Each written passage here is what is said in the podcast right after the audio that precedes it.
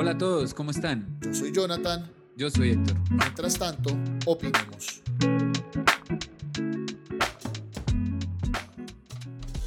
Don Héctor, ¿cómo va el día de hoy? Bienvenidos a un nuevo episodio de este podcast, Mientras tanto opinemos. ¿Cómo me le ha ido, don Héctor? Cuente a ver. Muy bien, gracias a Dios, don Jonathan. ¿Cómo va todo? Muy contento acá haciendo nuestro segundo episodio del año 2022 que esperamos sea ininterrumpido. Y nada, acá contento de estar en este espacio que es tan agradable y nada, pues comencemos con nuestro episodio de Mientras tanto opinamos. Ah, bueno, antes de arrancar quisiera hacer o dejar claro que en el episodio anterior, cuando me estaba refiriendo a quienes beneficiaba un dólar alto, ahí tuve un lapsus y no, digamos, dije importadores, aunque la idea la desarrollé con exportadores, pero dije la palabra importadores. Entonces ahí como que hago una corrección, me refería a quienes beneficia, pues más a los que exportan, porque van a recibir más pesos por cada dólar que se exporta, ¿vale? Entonces así ese asterisco como para dejar claro eso y pedirles disculpas a todos los oyentes. Y nada, arranquemos. Oiga, qué bueno estar aquí en Café San Alberto. Usted sabe que yo conocí San Alberto en el 2000, más o menos 2010, 2011, mientras trabajaba en Colombia 57, porque allá se hacían los tours de café y es una de las fincas cafeteras más lindas que hay en Colombia, en Buenavista Quindío. Maravilloso. Y de verdad, Buenavista. Una vista increíble desde la finca, cafés de diferentes alturas, una cosa increíble. Y usted y yo ya no salimos de aquí, ¿no? Sí, ya ahora no la pasamos acá. Es que es un lugar muy agradable para tomarse un café, para trabajar un rato. Los precios no son exorbitantes. Me parece que para la calidad están bien, son adecuados. Y no, pues imagínense ese tipo de fincas hermosas. Aparte que esa tierra cafetera es muy agradable. La gente es súper cálida. Y uno va y, no, mejor dicho, no se quiere devolver. Pero nada, digamos que es esa parte del país es hermosa. Y nada, pues recordarla cuando uno viene acá a tomarse un café también es agradable. Así es, sí. El café es muy bueno. Bueno, don Héctor, arranquemos, entremos en materia. ¿Cómo va el pico y placa? Yo estoy sufriendo. Bueno, hay dos temas con pico y placa. Uno, el de los fines de semana, el de los puentes. Y el otro es el de entre semana, que ahora va a estar todo el día. Entonces, bueno, partámoslo en dos y la primera parte, el de los puentes, pues me parece muy bueno. El ejercicio, al parecer, dio buenos resultados en este puente de Reyes, que generalmente es uno de los más congestionados para entrar a Bogotá. Y me parece que el resultado fue bueno. Igual me imagino que es un tema que se seguirá evaluando para ir revisando cómo va evolucionando y sí, definitivamente sí sirve, aunque la alcaldía ya dijo que era un tema que llegaba para quedarse.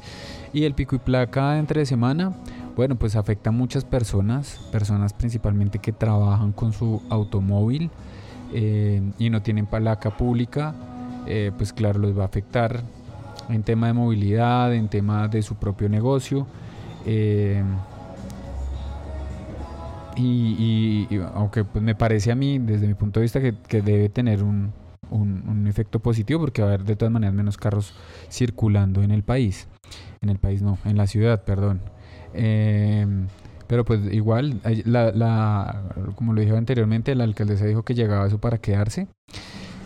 Sí va a afectar a algunos, pero creo que son últimas, pues hay que acomodarse a las circunstancias, aunque hay temas muy delicados como, pues si uno hace cuentas cuando uno compra un carro, hombre, lo que le dijo Juan Diego Elvira a la alcaldesa, uno compra un carro, pero uno sí no puede andar 2 meses con él o un periodo determinado de tiempo por el tema de pico y placa al año, pero sí tiene que pagarle impuesto predial. Entonces uno dice, eso sí me parece que es un tema que se debería evaluar, porque no es justo. O sea, si hablamos de justicia, usted tiene un carro, no lo dejan sacar, pero no le pueden cobrar tampoco el impuesto full si usted no va a tener derecho a sacarlo, ¿no? Entonces, bueno, son temas que que son complejos, generan controversia y pues esperemos a ver cómo se desarrolla. A mí sí me parece salido de toda... Es que yo no comparto el tema de las prohibiciones. Sí, a mí me parece que una prohibición no tiene sentido. O sea, el tema de la movilidad en Bogotá no es porque la gente tenga carros. Se debe a que hay corrupción, la plata no está donde debe estar y que no hacen vías. Entonces firman un POT donde van a arreglar las calles que hay porque es que no están haciendo nada nuevo, pero no van a construir la LO. Sí, el tema de Bogotá no es que hay muchos carros, no, el problema es que no hay vías. Entonces está el ejemplo que yo le ponía, comparando dentro de lo que cabe comparar, ¿no? Usted está en Nueva York y usted ve a los millonarios usando el metro y todos tienen carro. ¿Y por qué no usan el carro? Pues porque la ciudad se colapsa. Entonces allá nadie le está diciendo no puede sacar el carro. No, sáquelo. Usted se expone a estar en trancones. Es problema de ustedes si se meten en un trancón o no, y cada quien vivirá con el tema del trancón. Pero si no quieren, pues está el metro. Pero es que en Bogotá no tenemos garantías de nada. ¿Quién se monta en un transporte público en Bogotá? A usted lo roban en Transmilenio. El Transmilenio es colapsado. O sea, no hay... Le prohíben usar el carro, pero no le dan alternativas. Y ella cree que la alternativa es usar la bicicleta. Cuando usted sale a la calle, tenemos una amiga que el esposo le robaron su bicicleta haciendo deporte un día entre semana a las 9 de la mañana en una avenida principal, en un sector que es supuestamente seguro. Entonces, no hay opciones, ¿sí? Uno va a otros países y uno usa, a usted le pasó en Europa, usted usó el transporte público en Europa sin ningún problema. ¿Usted usa el transporte público en Bogotá? Muy poco, lo utilicé ahorita en diciembre por una necesidad. Pero no es, digamos, que lo que normalmente hago. Sí fue más rápido porque fue una diligencia que estaba haciendo en el centro, ahí cerca de la Jiménez. Fue más rápido, pero de todas maneras, pues el tema de la seguridad sí es muy evidente. La gente se siente insegura, y pues digamos que el sistema de transporte público en Bogotá no ha avanzado mucho, no es un sistema ejemplar. Las rutas, pues uno se extraña mucho cuando, efectivamente, ejemplo, en Medellín, para no irse afuera del país, pues dice que llegan tanto el metro, llegan tantos minutos, ahí llega. Mientras que acá, ejemplo, dice llegan 3 minutos y de repente empieza a titilar, no llegó, y después dice que llegan 6. Entonces ya usted, o sea, ahora espere mucho más, se acumula, se aglomera la gente. Cuando llega el bus, abren puertas y todo el mundo, a veces ni siquiera dejan salir a las personas, todo el mundo a entrarse, genera inseguridad. Ahora con temas del contagio, pues también es complejo. A mí, la verdad, ella ya puso por ahí en Twitter que había sido desafortunado y me parece importante que lo reconozca porque sí fue muy desafortunado. Bueno, uno puede decir que va que va más seguro en carro que en Transmilenio. En Transmilenio han matado gente hace unos meses. Se murió desangrado un mesero que mataron por robarle su celular. Entonces uno no puede asegurar ese tipo de cosas cuando uno es un dirigente y anda. Yo no estoy en contra de la alcaldesa, pero hay que decir las cosas como son. Y uno no es un dirigente, cuando uno anda en carro blindado o anda en bicicleta pero con escoltas, a cuando usted es un ciudadano que sale en bicicleta y le toca mirar por dónde se va a ir para que no lo vayan a robar. Yo soy biciusuario. Aclaro, carros blindados, porque no es uno. Sí, ella, claro, anda con una caravana de escoltas que generan tráfico, también contaminación. Entonces... Si ella se monta y da ejemplo, pues uno dice, hombre, pero es que hasta allá lo está haciendo. Pero claro, este tipo de medidas afectan a las personas que solo tienen un carro. Lo que yo le decía, es las personas que hicieron el esfuerzo porque se mamaron de andar en Transmilenio, se compraron su carrito, no, ahora les dicen no lo puede sacar. Es que, ¿cómo? O sea, a mí no me cabe en la cabeza cómo una persona ahorra, trabaja, va, se compra su carro para poder salir a la calle, para poder llevar a sus hijos al colegio, porque se esforzó para comprarlo, porque esa es la realidad del colombiano. Aquí todos hacemos un esfuerzo para poder tener las cosas, ¿cierto? El colombiano promedio hace un esfuerzo para poder comprarse las cosas, y una persona hace el esfuerzo y le están diciendo, no, es que usted no puede sacar el carro sino 3 o 2 días a la semana de acuerdo a como le corresponda. O sea, eso no, ese tipo de prohibiciones no están. Usted compró carro, pues usted se expone al trancón y no se queje cuando esté metido en el trancón, ¿cierto? Quien decida sacar su carro y se meta en un trancón, no sé qué, cuando esté metido en el trancón. Pero usted no le pueden decir, no, es que usted no puede sacar el carro. No, porque es que por el contrario, lo que el colombiano debería estar diciendo es, venga señora, haga más vías. Compre predios, amplíe las vías, quite los separadores que hay en la autopista, que separan un carril lateral con el carril central. Quítelos y haga más carriles. Sí, los ejemplos de carreteras de verdad de cuarta generación que vemos afuera. Carreteras que son dinámicas, que un carrito viene y abre un carril más o lo cierra porque pues se necesita. Esos son el tipo de cosas que de verdad solucionan la movilidad. La movilidad no se soluciona prohibiéndole a la gente. Es que ¿para qué prohibir? Sí, ahí hay un tema muy delicado.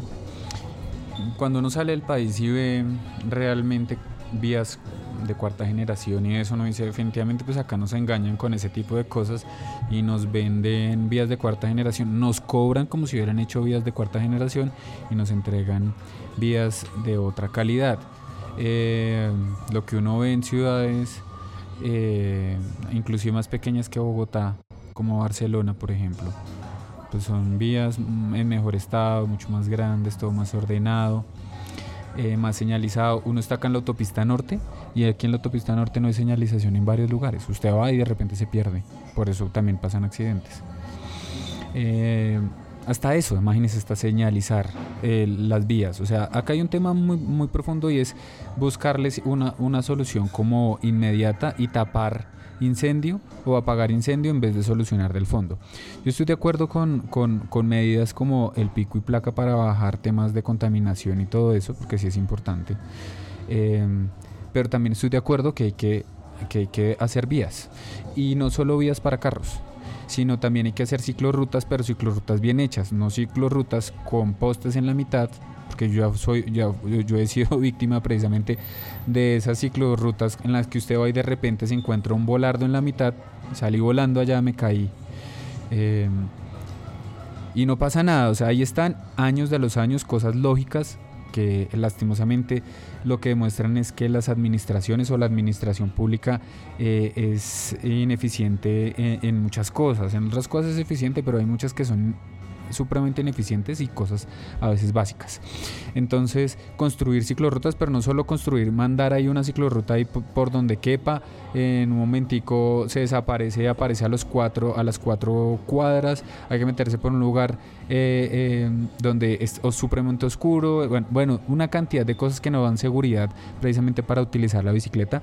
Usted sabe que yo soy pro bicicleta, aunque también tengo que decir que la mayoría de usuarios de bicicleta acá en Bogotá, o sea, la verdad es una cosa que a veces yo salgo estresado.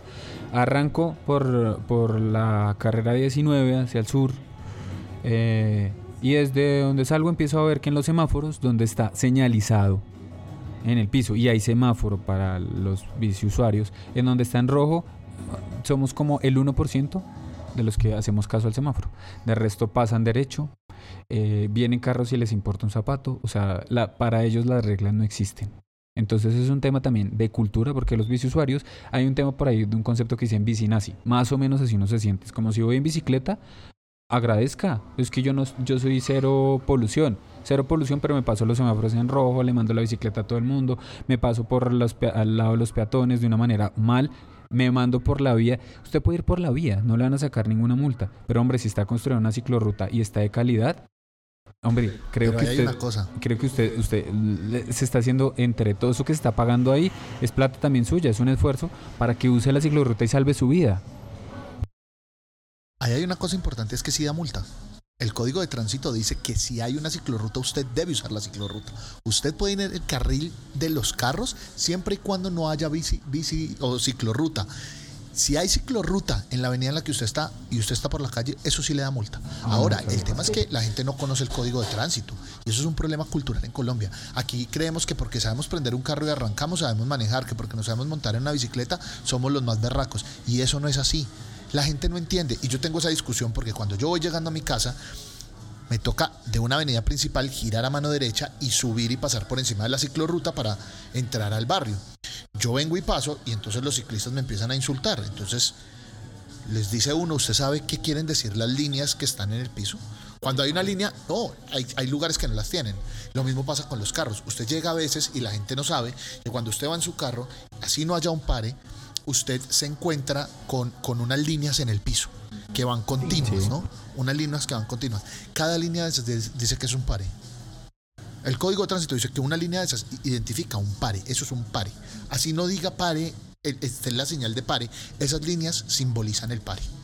y usted las ve en todas las ciclorrutas cuando usted llega a la esquina. Quien debe hacer el par es el ciclista, porque es que yo vengo en mi carro por el carril derecho, yo giro, obviamente giro con precaución, pero si la cicla viene atrás, pues yo voy girando y ellos no paran, porque las ciclas en Bogotá, las bicicletas las venden sin frenos.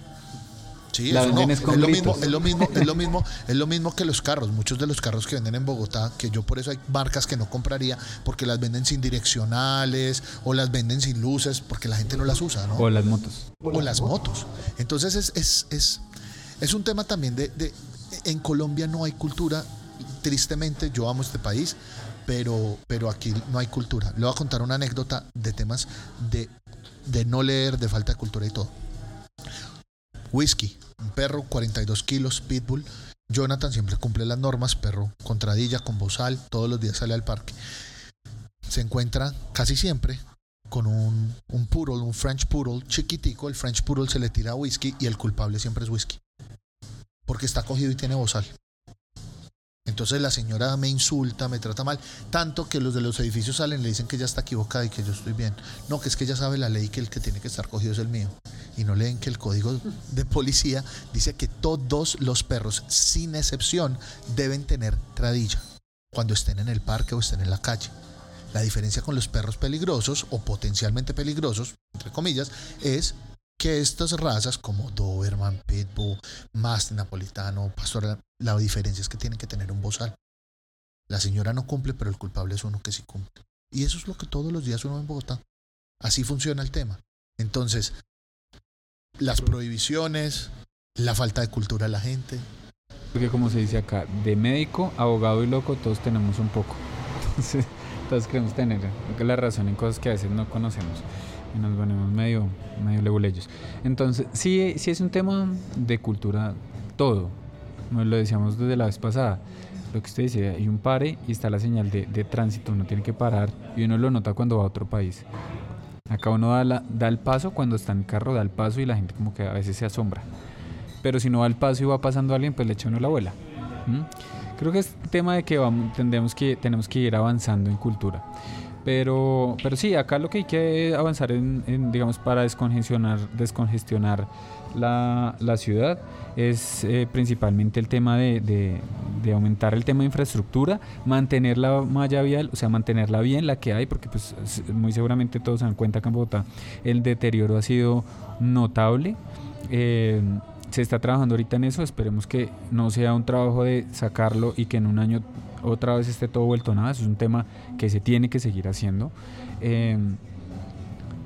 y crear condiciones de luminosidad, de vías, de todo, para que también empecemos, a los que nos gusta andar en bicicleta, lo empecemos a hacer. Y una recomendación para los biciusuarios, compañeros míos y no compañeros, es: hombre, salgan su bicicleta, pero sea educado, por favor. Usted, por el hecho de salir en bicicleta, no es el dueño del mundo. Es igual al que va en un carro, al que va a pie, al que va en una moto, es lo mismo, no es más ni menos que los demás. Trate de usar casco, porque es otra cosa. Uno ve que el casco lo llevan colgando en la maleta. Hombre, si se cae, ahí no le va a hacer nada el casco, es en serio, se puede morir, el casco le puede salvar su vida. En la noche, si va a salir en la noche, trate de tener reflectivos, porque aparte uno encuentra gente sin casco, con una maleta negra y vestido todo oscuro, y ni siquiera los pedales, porque ya tienen desgastado, no tienen los reflectivos. Entonces, y la bicicleta aparte es oscura, o sea, uno, como que la vio por el reflejo. Entonces es por todos, por el bien de todos. Amo montar en bicicleta, pero me tienen muy decepcionados los biciusuarios en Bogotá. Ay.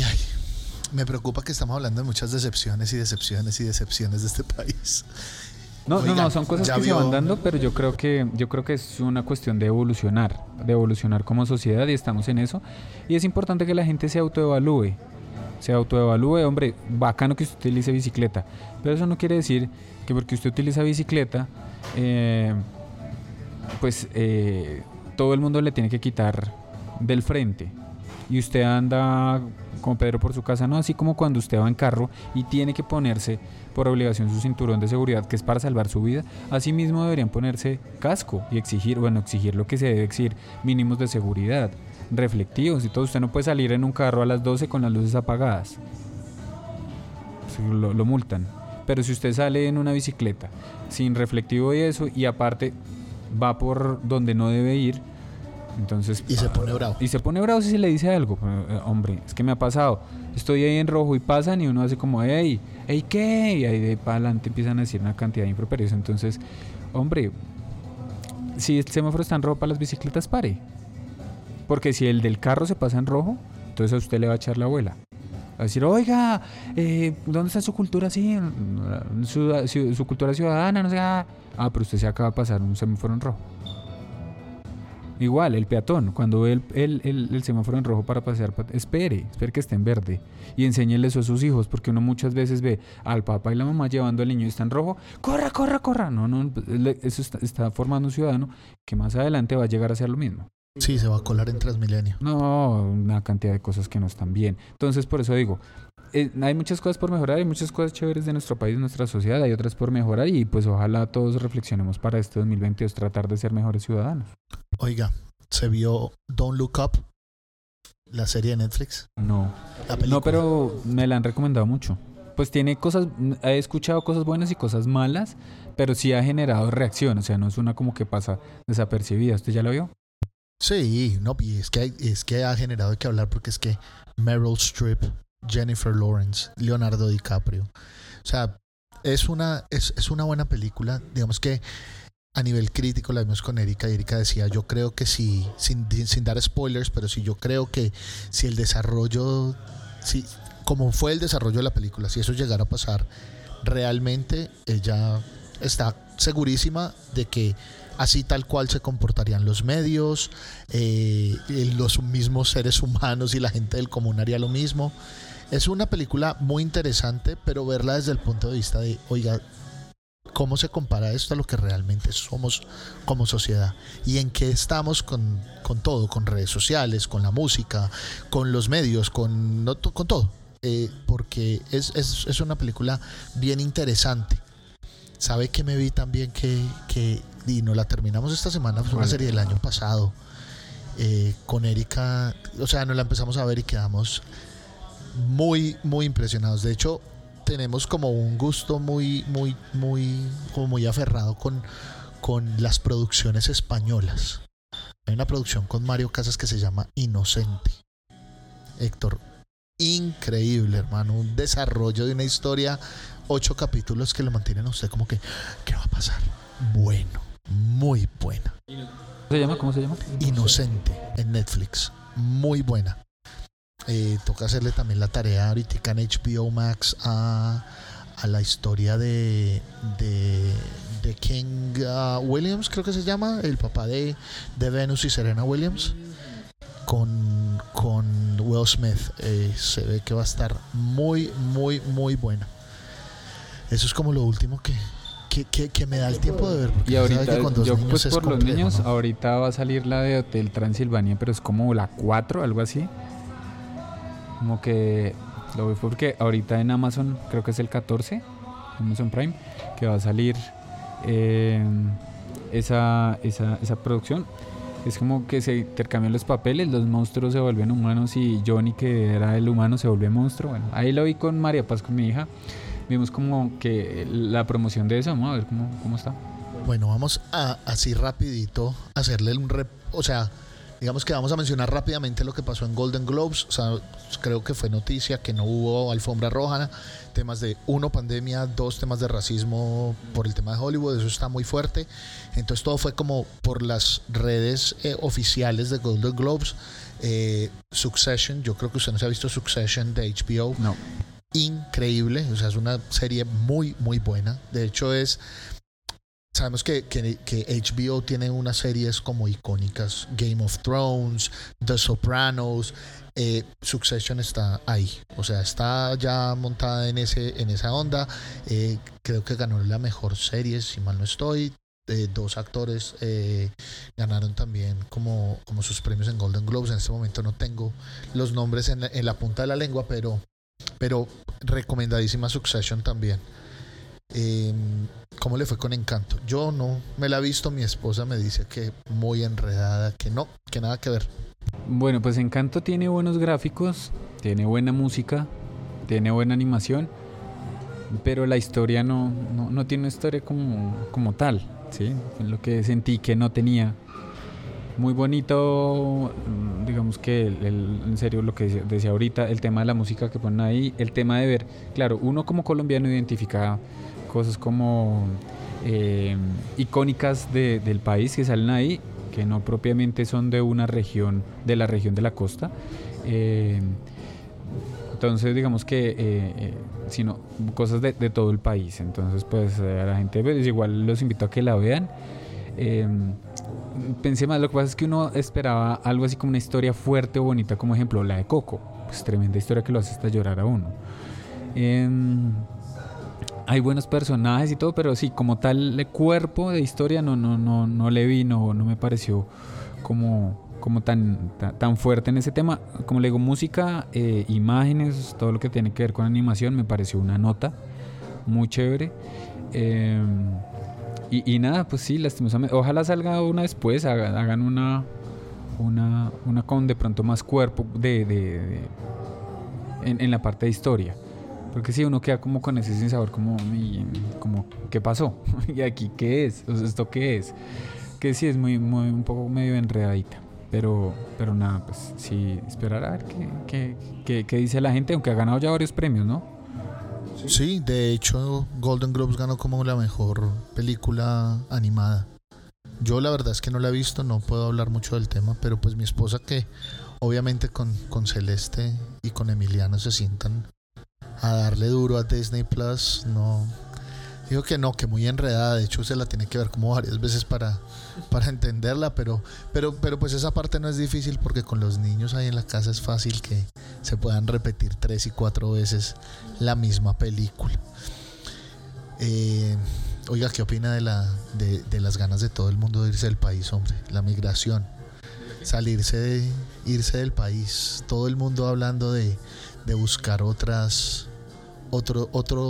digamos que oportunidades, porque sí es claro que en cuanto a oportunidades Colombia es limitado. No es que vivamos en un país donde tengamos todas las oportunidades, y si lo comparamos con otros, pues otros países le brindan a las personas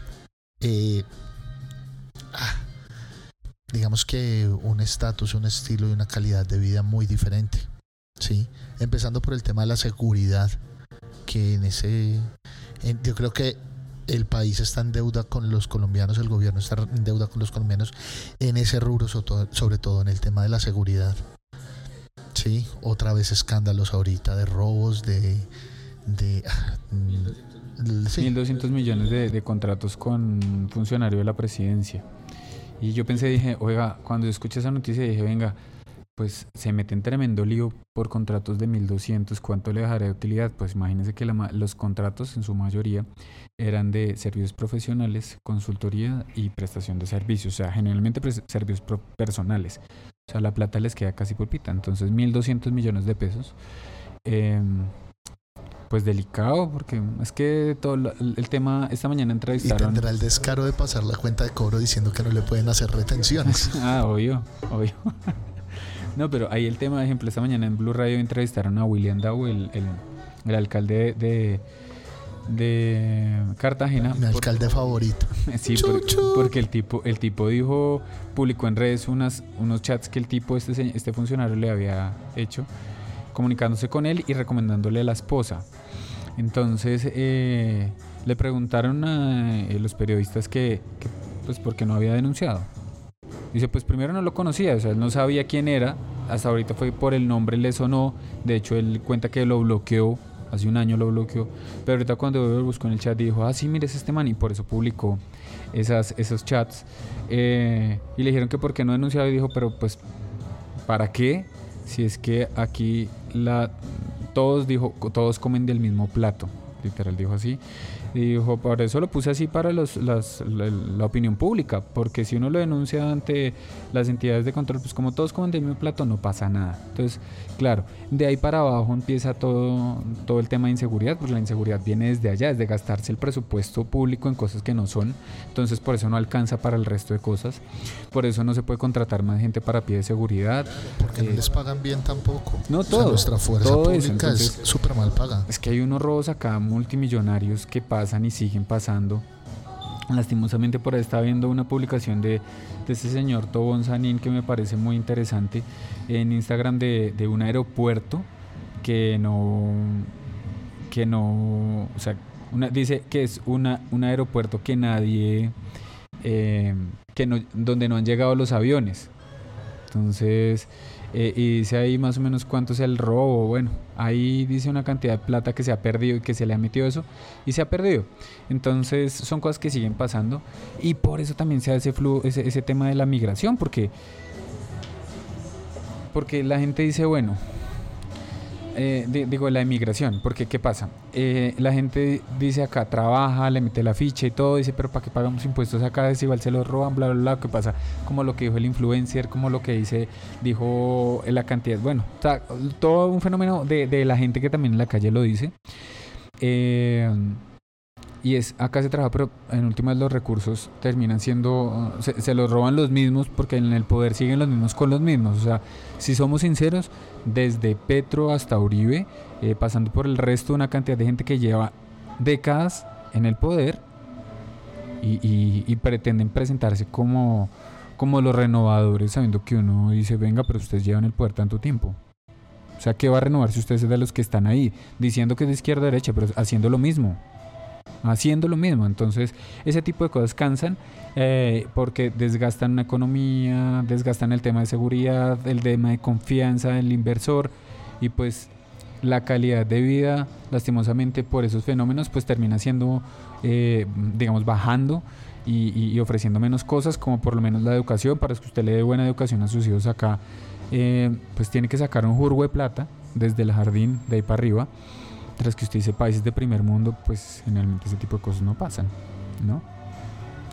Lo que pasa es que los países de primer mundo saben que en la educación de los niños está el futuro.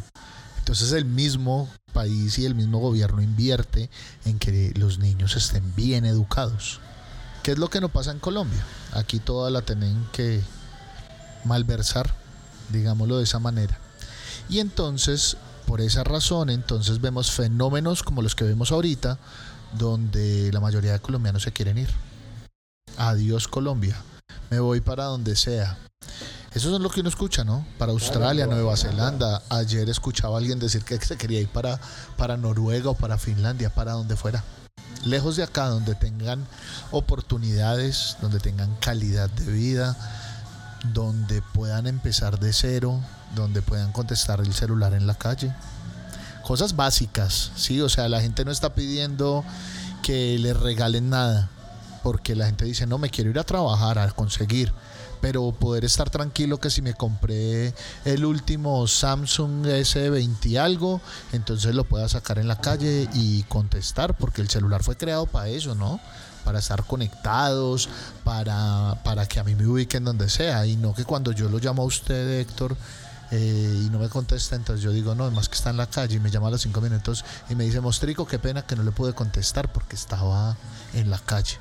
Y ahí lo normalizamos en Colombia, ¿no? Eso se nos volvió la normalidad y eso no es normal. Entonces la gente se está yendo porque está buscando cosas básicas, un estado menos corrupto, un estado que invierta en educación, un estado que invierta en salud, un estado que cuando yo pago mis impuestos los veo reflejados en salud, educación, vías, la malla vial bien, son cosas muy básicas, seguridad, ¿no? Poder salir yo a la calle y si contesto mi teléfono no me lo roben, cosas muy básicas. Sí, por ejemplo, es que ¿qué busca la gente cuando se va? Primero un mejor futuro y un mejor ahora. Cuando hablo mejor ahora es una sociedad que brinde más garantías, que brinde garantías desde lo básico, porque claro, que usted le roben su celular, hombre, perdió lo material, pero es que acá el fenómeno, digamos que últimamente el fenómeno es que primero usted lo ven con algo atractivo y primero botan a matarlo.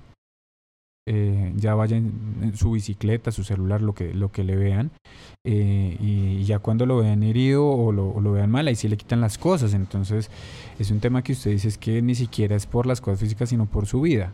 O sea, tener que salir al parque a sacar al perro, pero quitándose, mejor dicho, casi que saliendo en una sudadera y tratando de verse lo más entre comillas chirri en la vida, para no llamar la atención de los ladrones, pues eso no es calidad de vida. Si usted iba en el lugar más privilegiado o en el lugar más popular, entonces sí hay un tema delicado que definitivamente pone a pensar a muchos en irse del país, y es una lástima, porque yo soy de los que sigue creyendo en este país, a pesar de que ahorita hay una ola grandísima de gente de nuestra edad que dice yo me voy de este país, los que no tienen hijos para tener un mejor futuro afuera, y los que tenemos hijos para tratar de tener un mejor presente y tener un mejor futuro para los hijos de uno, porque lastimosamente uno dice si esto sigue así pues no vamos para ningún lado y vamos a seguir siendo un país de tercer mundo por siempre.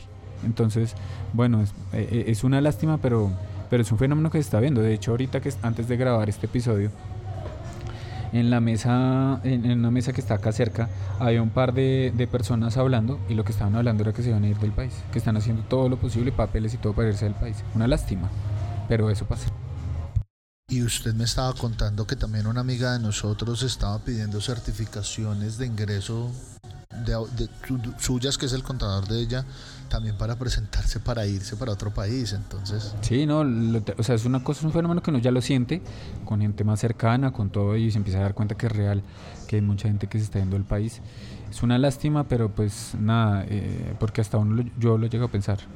Sí, entonces son cosas delicadas, son cosas muy importantes, son cosas también de cambio, son retos, pero todos, la gente que lo hace en últimas es buscando un beneficio, porque no encontró en una sociedad como la de nosotros, digamos, garantías. Y no es que sea la culpa solo del dirigente político, es que los políticos no se eligen solos. Votación, y si usted es de los que oiga amiga, venga, necesito que me pase su cédula porque necesitamos inscribir a un candidato, y usted le pasa todos sus datos, hombre, usted hace parte del problema, ¿sí? Si usted es de los que oiga, venga, que es que me van a ofrecer un puesto si consigo tantos votos o me dar tanta plata, usted hace parte del problema. Entonces piénselo, porque lo que estamos haciendo es seguir nadando en una piscina de barro en la que muy difícilmente vamos a salir si seguimos llenándonos de todo ese lodo. Entonces pues nada, es una invitación como a que todos pensemos en un mejor país, pero actuando, haciendo las cosas ya más reales.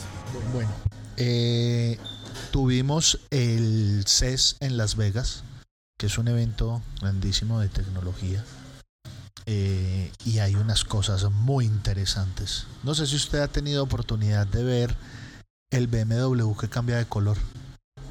No. Con el celular se aburrió de que el carro fuera blanco, póngalo negro. Busque los videos, wow, están increíbles. Yo los voy a poner un videíto en la cuenta oficial de Mientras Tanto Opinemos en Instagram, para que lo puedan ver. Está increíble.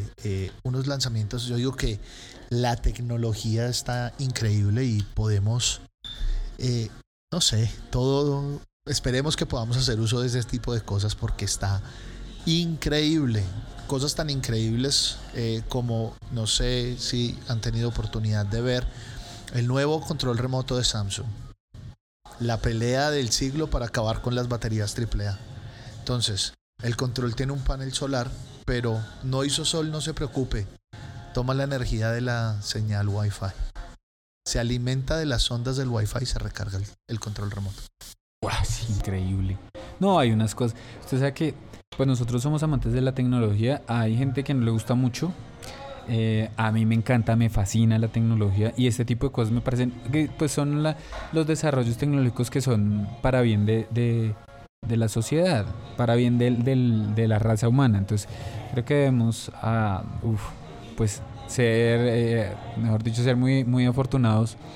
O somos muy afortunados por estar en esta época. Vamos a ver qué más adelante se ve, pero ese tipo de cosas son geniales. Eso es una vaina que uno no se imaginaría nunca que pudiese pasar, y pues no, tremendo, buenísimo. Otro lanzamiento importante fue el lanzamiento de Lenovo, el ThinkBook Plus de generación 3, un equipo de 17 pulgadas que en la parte derecha del teclado tiene una pantalla de 8 pulgadas. Entonces tiene usted la pantalla principal, una pantalla de 3K con una tasa de refresco de 120 Hz, ultra panorámica, y al lado del teclado tiene una pantalla adicional de 8 pulgadas en la que va a poder manejar otras cosas, tener sus widgets y bueno, increíbles. O sea, no sé qué tan cómodo sea. Yo acabo de, después de haber sido usuario de Apple mucho tiempo, duré un año utilizando un equipo de pues en la plataforma Windows. No me acomodé, no me gustó. Me pareció incómodo el layout del teclado, del trackpad y todo. Este equipo es similar, digamos que como estaba el equipo que yo tenía, que es que el trackpad no está centrado en el computador, sino está hacia la izquierda y centrado con el teclado para darle espacio a esta pantalla adicional. Pero me parece una apuesta increíble. Me parece que todo esto hace que hayan mejores gadgets y que la gente pues tenga unos recursos diferentes. Habrá quien lo pueda utilizar y le saque el jugo a esto, o puede que les pase como les pasó con el Touch Bar de Apple, que finalmente no tuvo éxito y ya decidieron quitarlo de los últimos modelos de MacBook Pro que salieron hace unos cuantos meses. Pero estas apuestas siempre son interesantes.